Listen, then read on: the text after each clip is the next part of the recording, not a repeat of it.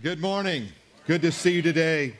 Welcome to this time that we have together. What a uh, what an honor it is to be able to to just share the Word of God with you, and to uh, to come to this moment. You know, some things in life are obvious. Have you ever noticed that? You ever been around someone and they've got food hanging on their face, and you don't really know them that well, and you just go, "Gosh, I really want to tell you about that food hanging on your face, but." That might embarrass you. And then you don't even think about, well, they're going to go around all day with food on their face. What if nobody ever tells them? That's obvious. You ever known somebody that was really skinny and then they got fat? I mean, I got like nine sets of pants. You know what I'm talking about? And how come they always say something nice to you when you lose weight, and then when you gain weight, they don't go, oh my, you, look, you've gained some weight, you're looking good. Some things are just obvious, right? And in life, some things are obvious. I think what God has done here at Influence Church is obvious. I want to show you a video about something that's obvious to make our point as we start today. So take a look at this video.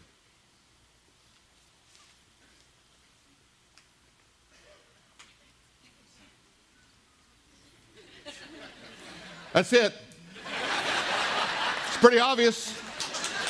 Oh, here it is and sometimes it feels like it's right up on me and I can just feel it, like literally feel it in my head, and it's relentless. And I don't know if it's going to stop. I mean, that's the thing that scares me the most is that I don't know if it's ever going to stop. Yeah. Well, you do have a nail in your head. It is not about the nail. Are you sure? Because I mean, I'll bet if we got that out of there. Stop trying to fix it. No, I'm not trying to fix it. I'm just pointing out that maybe the nail is causing. You always do this. You always try to fix things when what I really need is for you to just listen. No, see, I don't think that is what you need. I think what you need is to get the nail. See, you're out. not even listening now. Okay, fine. I will listen. Fine. It's just sometimes it's like there's this achy. I don't know what it is and I'm not sleeping very well at all. And all my sweaters are snagged. I mean, all of them. That sounds really hard. Thank you. Ow! Come on. If you would just. Don't.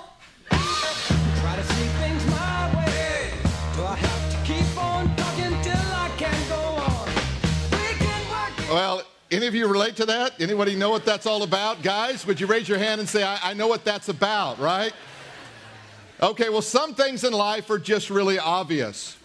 What I want to do is I want to talk to you today about things that are obvious and what God has done here and through this place and through us. And I want to begin with this statement everything you want is on the other side of fear. Everything you want in life is on the other side of fear. We live our life so much of the time in fear of what might happen or what may not happen or what will happen. And, and we live this life that God doesn't want us to live. He wants us to live this life of faith that exercises faith. And, and faith, by its very nature, demands that we push out of our comfort and into this zone that's called fear. And when you get on that other side of fear, it's amazing what God can do. What we like to say around here, and this is kind of a tagline, if you know it, you can say it with me. You can be in the middle of a miracle and not even know it. You know, sometimes God's doing something in your life and in your world, and you can't see what's going on. Because all you see is the problem, all you see is the dilemma, all you see is the discouragement or the pain or the defeat or the loss that you have in your life. But God is doing something. Every biblical miracle that you look at is, is really just clothed with all kinds of difficulty and impossibilities and problems. But when you see God break through, we always kind of, wow, God did this or God did that. That's because there was a breakthrough miracle that took place. We started this church 21 months ago, and, and it is by a miracle that we're here. It is a miracle that we were 120 days in construction. I mean, think about that 120 days to do all that we've done. And that's a miracle. We were in the middle of it and we didn't know what all was going on or what God was doing. We also know that it's a journey, not a destination. Sometimes we think, well, once we get a building, no, it's not about the building. It's about the journey. It's about the transformation that God does in your life and through your life because you commit yourself to Him, because you seek after Him with all your heart and your mind, your soul, and your being. If you think this is the destination, then we've missed the point.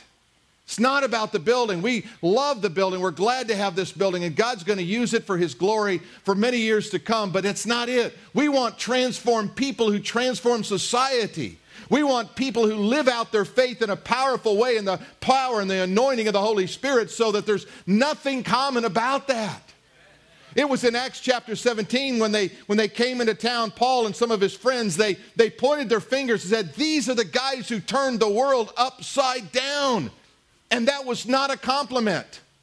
They uh, disrupted their culture. Interesting, we got a call from the festival center. And they were concerned that we were having two big events.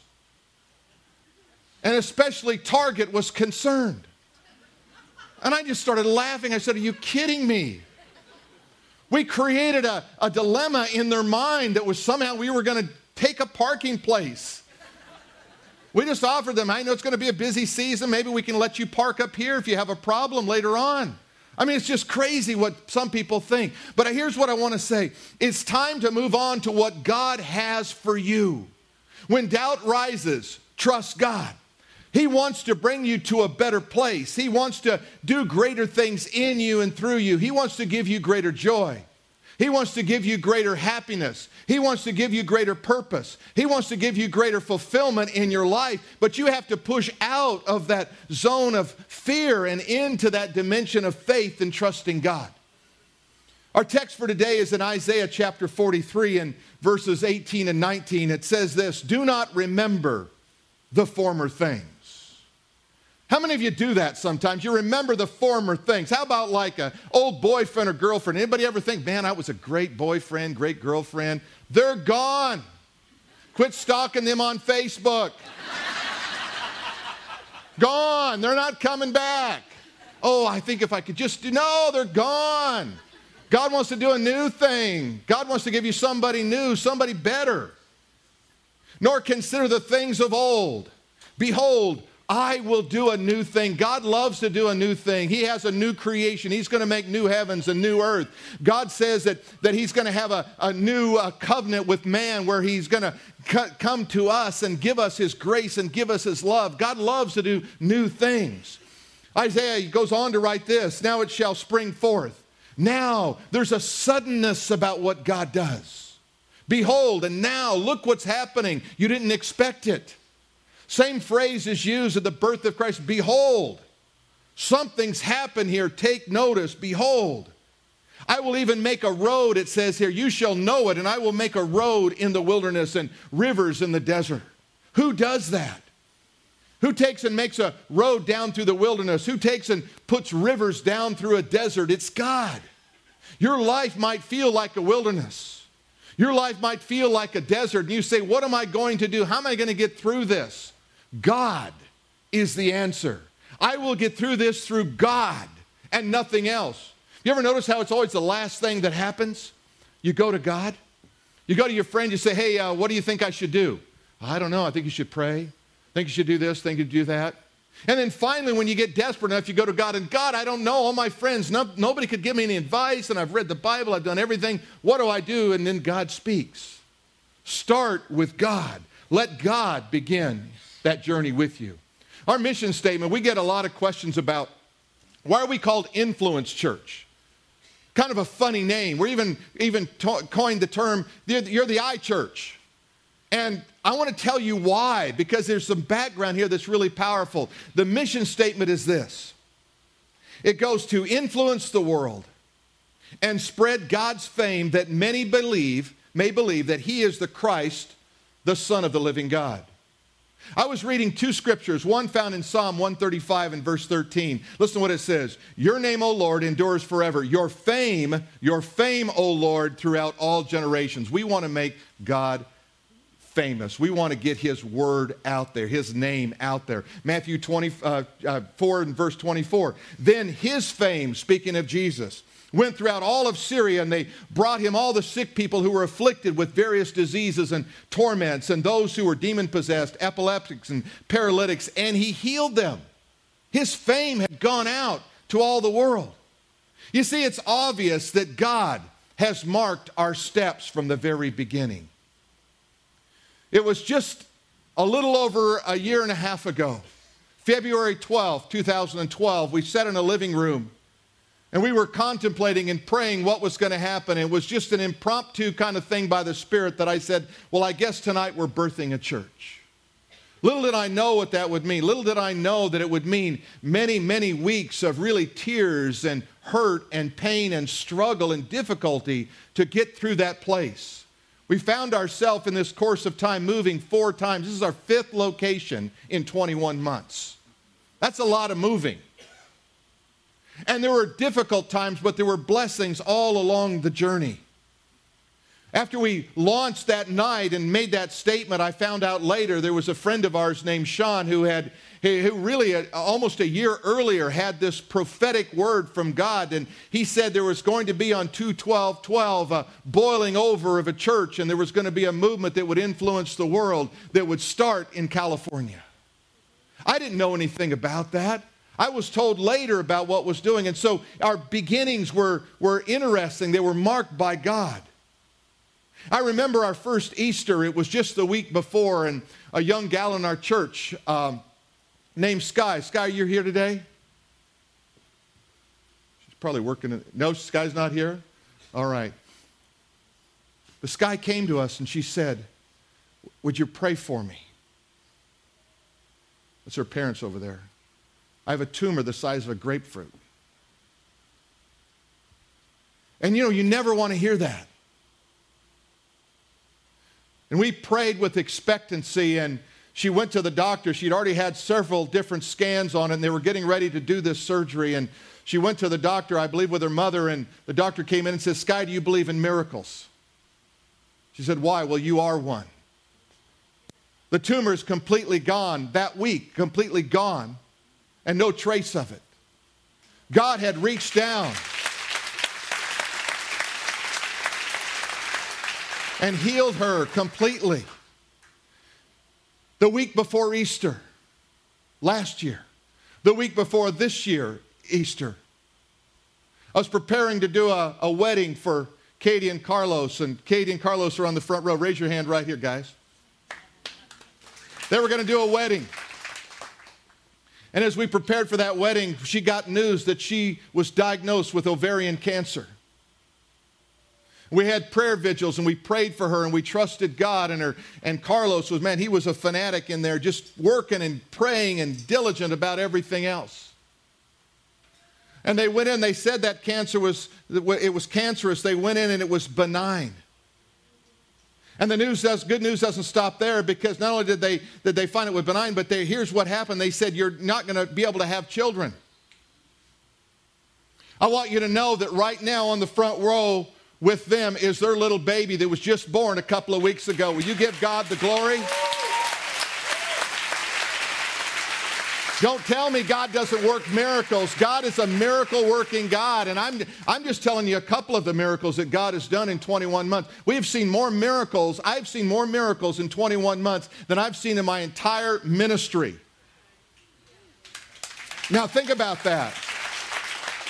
Because really, if you think about it, startup churches 21 months old shouldn't be sitting in a $4 million building. They can't even get a loan. And God did something. We, we were, were in a situation, this 21 day fast we called because honestly, we had a loan from a private lender and it dried up like weeks before we were supposed to close. We'd already sent $100,000 into escrow. And we were in a dilemma. We had to either find another loan, and we were only at the time just like 13, 14 months old. We had to find another loan. Well, who wants to give you a loan with a year's worth of financials? Nobody. They all want three years worth of financials. It got down to the wire. It started moving down into the month of July, and we had no money and no, no loan and nobody who wanted to loan us the money. Everybody said, well, your journey's been remarkable and your, your financials are uh, unbelievably good, but we just don't even know. We had a million dollars in the bank and we couldn't get a loan. And a friend of mine in LA, uh, Tammy, just texted him and said, What well, do you know of anybody? He connected us to a guy in uh, Amarillo and Amarillo, Texas. He connected us to another guy, and I filled out the loan application, and I only had like 12 days before we had to close on this loan. And I had just filling out the loan application. Anybody ever do a loan application and, and have any expectancy of 12 days getting a, an approval? Well, I want you to know what God did. Not only did we get the loan approved in, within that time frame, we actually got I applied for it and got approved, and we closed on this building in eight business days. Don't tell me there's no miracles. God works miracles. You see, and, and we look at our life and we say, yeah, but you don't know my deal. I'm unique. I've got problems nobody else has. They're, they go deep. Com, you know, complicated. Here's some things I want you to know how to move forward. One, don't relive the pain. The words of your mouth, Proverbs 18 says, are either going to be life or they're going to be death. Don't be reliving pain in your life. It doesn't do any good, it's counterproductive to what you want to do. Nothing of your past will affect your future. Don't let your past affect your future. You say, but I did this, the blood of Christ. Well, what about that? The blood of Christ. Well, I what you don't understand. The blood of Christ cleanses us from all sin. Don't compromise your destiny. God has a purpose for you and he wants to bring you to a good place. Don't rely on yesterday's success or victory. So you were successful yesterday. That doesn't mean anything today. You have to start fresh every day with God. Here's Job. He's in the middle of the fight of his life in Job chapter 22. And the word that comes to him is this decree a thing and it shall be established for you. In other words, Job, what do you want to see God do in your life? What do you want to see God do in your life, in your family, in your business, in your finances? What do you want to see God do? Decree it, speak it out, and say, That's what I want God to do, and refuse to doubt. Can I tell you more than once? When I would get up in front of whether we're at El Rancho and you saw the little folding chair up here a minute ago, I mean that we spent a lot of time on there. Sitting on those metal chairs, uh, most of them were bent, a little crooked, you know, the paint was tattered on them and bad and people started bringing in cushions to set on and some one guy brought in big one of those big you know lawn chairs you know with the armrests on it took up like four places. We're going seriously? I mean your rear end won't handle an hour of this you know, and, and, and it was just kind of fun to see what God would do with that. But I can tell you more than once, I'd get up and I'd say, hey, this is what God's going to do. And I'd get in my car and go, that was the stupidest thing you ever said, Phil Hotzenpiller. How's, how's God going to come through with that? You shouldn't open your big mouth. But you know what? You make a public declaration of what God's going to do, then you put God in a position to work. And that's what we want to do is cast a vision for what God wants to do. So, so our vision is that we're going to add one service every year for the next five years at a minimum. We plan to be at 5,000 people in five years. We've already targeted out the land we want to move to. We've already got figured out what God is going to do. We plan to launch new sites, satellite churches. Uh, you know, someone asked me the other day, "Do you? Well, what about a missionary? Do you have any missionaries?" I said, "We don't have. We don't have any missionaries. We start churches." We start churches.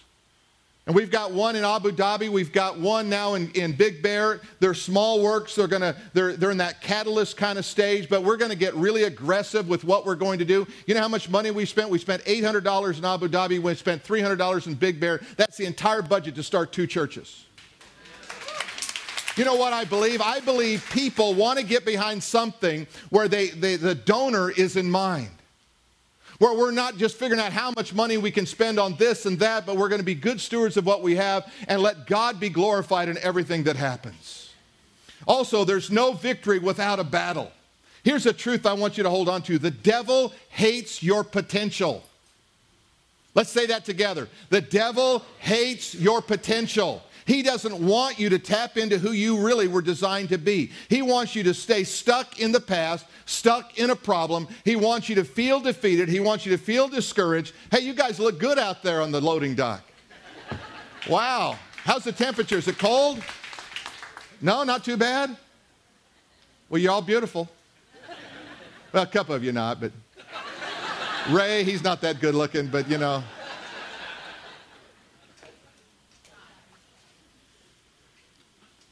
Devil hates your potential. You know, there are three kind of enemies in life. Here's the first one those who discourage you. You ever know anybody discourage you? You get all worked up. You're going to walk, some of you are going to walk at her today. You got faith. Man, I'm going to, I'm going to do something. I'm going to kill a lion. I'm going to break down a wall. I'm going to conquer kingdoms. I'm going to do. And they go, yeah, yeah, you know, that's just preacher talk. I tried that. I mean, I, I heard that sermon last week, and same sermon. He preached the same one every week. And, and you know, and it just, it's not going to work. And they discourage you. Have you ever noticed how they change when things start to work in your life? They're nowhere to be found. In the book of Nehemiah, chapter 6, Nehemiah has finished the wall, and the enemies have done everything they can to discourage him. And this is what he writes When all of our enemies heard of it, and all the nations around saw these things, that they were very disheartened in their eyes, for they perceived that this work was done by our God. This work that we have called Influence Church is done by God. There are enemies that try to distract you. Just get you off attention. You're going down one road. Hey, what about this? What about this? You know, Jesus had one of his disciples like that. His name was Peter. Peter, you know, Jesus was headed to Jerusalem for the cross, and what happened? Peter said, No, don't do that. You know, we'll fight, we'll defend you. And he looked at him and goes, Get behind me, Peter. Get behind me, Satan. You're trying to distract me. You're trying to get me off track. Then there are those kind of uh, uh, enemies that inspire you. Now, that might seem odd to you. Do you know every one of us needs a good enemy in our life? Don't we? Well, what would you even know about David if it wasn't for Goliath? He needed Goliath. Otherwise, David had just been a little shepherd boy, right? He needed a Goliath he could conquer. What's your Goliath? Are you letting them distract you or defeat you, discourage you? Are you letting them inspire you? You want to let the enemies of your life, whether it's discouragement, fear, whatever it is, you want to let them inspire you. Turn every enemy in every situa- situation into an inspiration. People say, I can't, let me show you how I can. When my boys were young, they'd always say, Dad, I can't do that. And I say, Don't tell me what you can't do, tell me what you can do. Tell me what you can do. Motivate me to, to, to get behind you and say, Well, Ed, I think I can do that. That's good. I like that. Now go do that. You need to look at your Heavenly Father and quit saying, I can't do that, and say, God, I can do this. God says, I'll take that little bit, I'll inspire you, I'll fill you, I'll propel you forward in a mighty way for the glory of God. But you've got to be able to give God something. Trusting God doesn't mean sitting in your room going, Oh, God, I'm just waiting on God waiting on God. Well, is he doing anything? No, I don't understand it. Well, get up. Do something. You ever been at a restaurant where you had a waiter that didn't wait? You ever had one of those? And you say, I'll get even with the tip. He doesn't care. You think he's there for the. No, he doesn't care. And you're sitting there, well, what about God? You see, if I'm going to wait on God, am I just going to sit back and go, you know, well, I just, you know, waiting on God? No, get busy. I love, you know, who do you tip? You tip the waiter that serves you. He's there, and we want to be servants of Jesus. We want to be serving him, and, and, and he's going to say, Hey, you want to know what your tip is? I'm going to bless you, bring favor on you. I'm going to do things in you that you could never imagine. I love this guy, Smith Wigglesworth. I like him because of his last name, Wigglesworth. Kind of like a Hotzenpiller name, you know? It's kind of like one of those ones where you, you grow up as a child and you look at your parents and go, Couldn't you have changed it? Why couldn't I have been a Smith, a Black, or something, anything, but a Hotzenpiller? Are you kidding me? You remember those little Iowa basic tests they had? They had 11 boxes. My, letter, my name is 12. So it's hard enough. I can't get my whole name in there, but then when they call my name, they'd go Hotzenpelli. Couldn't get the R in there. Hotzenpelli. And everybody go, Hotzenpelli, that's funny. And the guy, you know, ah, ha, ha, ha. Okay, Smith Wigglesworth. Believe. Ready? Believe that when you come into the presence of God, you have uh, you can have all that you came for. When you come into the presence of God, believe that you can have all that you came for. You can take it away and you can use it, for all the power of God is at your disposal in response to your faith. It's a good word. Also, this is just the beginning. I was reading in Isaiah 61. Look at it with me. And they shall rebuild the old ruins. Can I say this to you? Some of your faith is like old ruins broken down. Stones are laying everywhere, the doors hanging off the hinge. Your faith just isn't strong anymore. Isaiah said, There's a promise here. We're going to rebuild the old ruins. I love it when a guy says to me, and guys are pretty honest about this. They'll say, you know what, man, I, I, I just don't know. I, I don't know if I could come to church. I don't know if I'm, you know, my faith strong enough. I don't know, I don't know, I don't know. And I go, you know what, that's the best kind, man. I love that. You already know where you are, and you've got all the way to go with God. There's so much God can do to rebuild the ruins of your life. And then it goes on to say, and they shall raise up the former desolations, and they shall repair the ruined cities. You know, one of the things we're doing, we have partnered with, uh, with really in, in some of the efforts that Anaheim, the city of Anaheim, is doing in fighting human trafficking right here in Anaheim. Now, you think about that, guys. You say, I didn't even know. You might say, I don't even know that exists. You think that's something reserved for a foreign country. It's not something that just happens in, in Cambodia or, or the Philippines or India or some other place. It's right here, right over by Disneyland girls 12 to 14 years old human trafficked in our own city. Isn't it time we do something about that? Isn't it time we think about our own country? Isn't it time we make a difference? And we realize that there's these desolations that are happening here. And we've got to repair the parts of those cities that are ruined. We can't be the church that sits back and come over here and give us your money and give us your time. We've got to be the church that goes out into the cities and transform them by the glory of God. We've got to be movers of, of men and mountains in our world. And it goes on to say the desolation of many generations. Some of you are where you are because of your parents, your grandparents, and your great grandparents, and you're doing the same stuff they did. You're thinking the same thoughts, you're living out the same life that they lived, and it's time for you to break that generational sin in your family's life and raise up a new generation who will give glory to Almighty God. It's time to rise up and be men and women of God. It's time for the church to be the church. Too long, the church has been something else. It's been a country club where everybody looks right and everybody comes right and they sit there and they go home and the world is exactly the same as it was before. And here's the promise in verse 5 strangers shall stand and feed your flocks. There's going to be new people coming in here and they're going to be feeders of the flock. They're going to be people that are going to bring and bring the word of God. And sons of your foreigners shall be the plowmen and your vine dressers. That is, people who are out there planting seeds and they're pulling the, the grapes off. They're going to be a part of that. But you shall be named the priests of the Lord. God has made us a holy nation, a royal priesthood, it tells us in the book of Peter. They shall call you the servants of our God. That's the title you want to always have. I want to be a servant of God. I just want to be a servant of God. Instead of your shame, you shall have a double honor.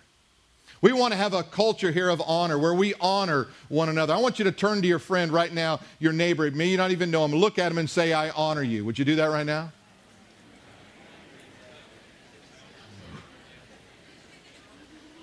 All right, now turn to him and say, You're the best looking person I've seen all day. now, now just say, I just lied.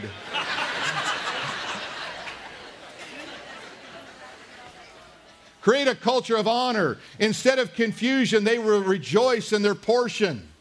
People are confused. They don't know what to do, they don't know where to go with it. And it says, Therefore, in their land they shall possess double. Everlasting joy shall be theirs. If you're going to have everlasting joy, if you're going to see the hand of God, you got to realize there's some things you have to fight for. You got to fight for your family. You've got to fight for things in this world if you're going to make a difference. It's an important part of it. There's a process to activate God's activity. Did you hear me? There is a process to activate God's activity in your life. You have to pursue it with all your heart. Pursue it. You say, Well, I tried that and it didn't work. Oh, really? How long did you try that? I don't know, about a week.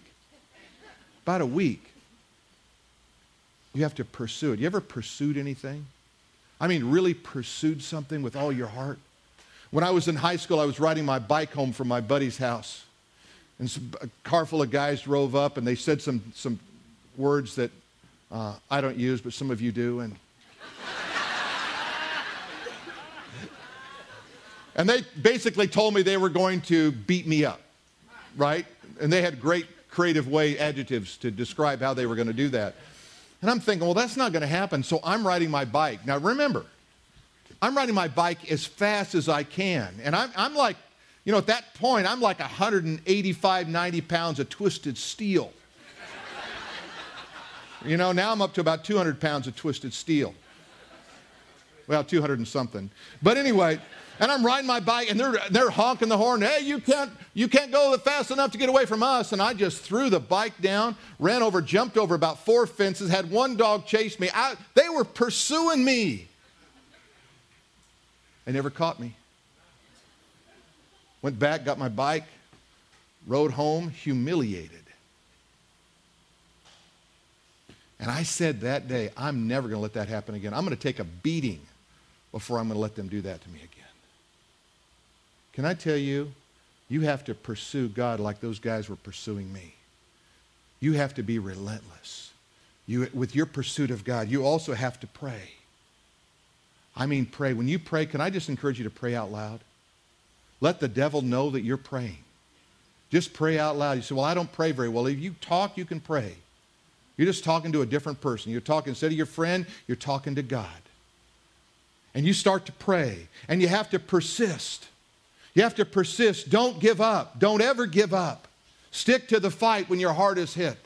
It's when things go wrong that you mustn't quit. Often the goal is nearer than it seems to the faint and, and, and faltering man. And he learned too late how close he was to the golden crown. So stick to the fight and don't quit. Don't quit. Don't ever quit because God never quits on you. Fight back when you feel like giving up. Fight back when you're shame, when shame covers you like a cloud. In the book of Daniel, it says this in Daniel chapter 11, verses 32 and 33. The people who know their God, the people who know their God. Do you know your God? Can't hear you. Do you know your God? Yes. If you know God, stand up. You know God, stand up. You know your God, stand up. That God will display strength. That God will take action. Then it goes on to say, Those who have insight among the people will give understanding to the many. You know God and you pursue God, it says you're going to have understanding, you're going to bring you're going to bring joy and power, you're going to bring all these things to people. And you have to receive what God has for you. If you want to receive that spirit of understanding and that spirit of knowledge right now, I just want you to lift your hand up. Just lift your hand up and I'm just going to pray for you. Our band's going to come, we're going to sing. But I want you just to pray right now. Holy Spirit of God, I receive a spirit of understanding. I, I receive a spirit of power and strength so I can take action. I want to change the world. And even though it sounds ridiculous, knowing who I am, I know that you and me is greater than all my problems, all my weaknesses, and all my difficulties. In Jesus' name, let me influence the world for Jesus Christ. Now, while you just keep your heads bowed for a moment, I'm going to ask you this question. Some of you stood up out of peer pressure. You just said, Everybody's standing, I'm going to stand. And you may not really know God. You may know about Him, but you don't really know Him. Could this be a day for you for salvation? It's not about coming to church, not about getting baptized, it's not about keeping a ritual, going through a routine. It's about your faith in Jesus Christ. So I'm going to ask you right now if you're not certain of your eternal destiny, I want you to pray a prayer like this with me. In your own heart, you can pray it out loud, but in your own heart at least. Dear Lord Jesus, I ask you to forgive me of my sins. Your word promises that all who call on the name of the Lord will be saved. Would you save me right now, Lord Jesus? Would you give me the gift of eternal life? In your own words right now, would you just thank him if, if you prayed that prayer? It says, if we confess with our mouth the Lord Jesus, believe in our heart that God has raised him from the dead, the promise is we will be saved. That means we will have that gift of eternal salvation. If that was your prayer today, I'm going to ask you and no one else to do this, but I'm just going to ask you if that was your prayer today, would you just look at me right now? Just lift your eyes. No one's looking around. Would you just look at me right now?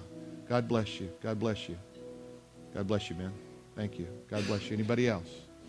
God bless you. On the dock, God bless you guys. God loves you. He has a wonderful plan for your life. Just trust Him and walk with Him. We'd love to be the church that helps you along that journey. Right now, we're going to sing a song together. Let it be a song of praise to Him, to glory to God. Let's sing.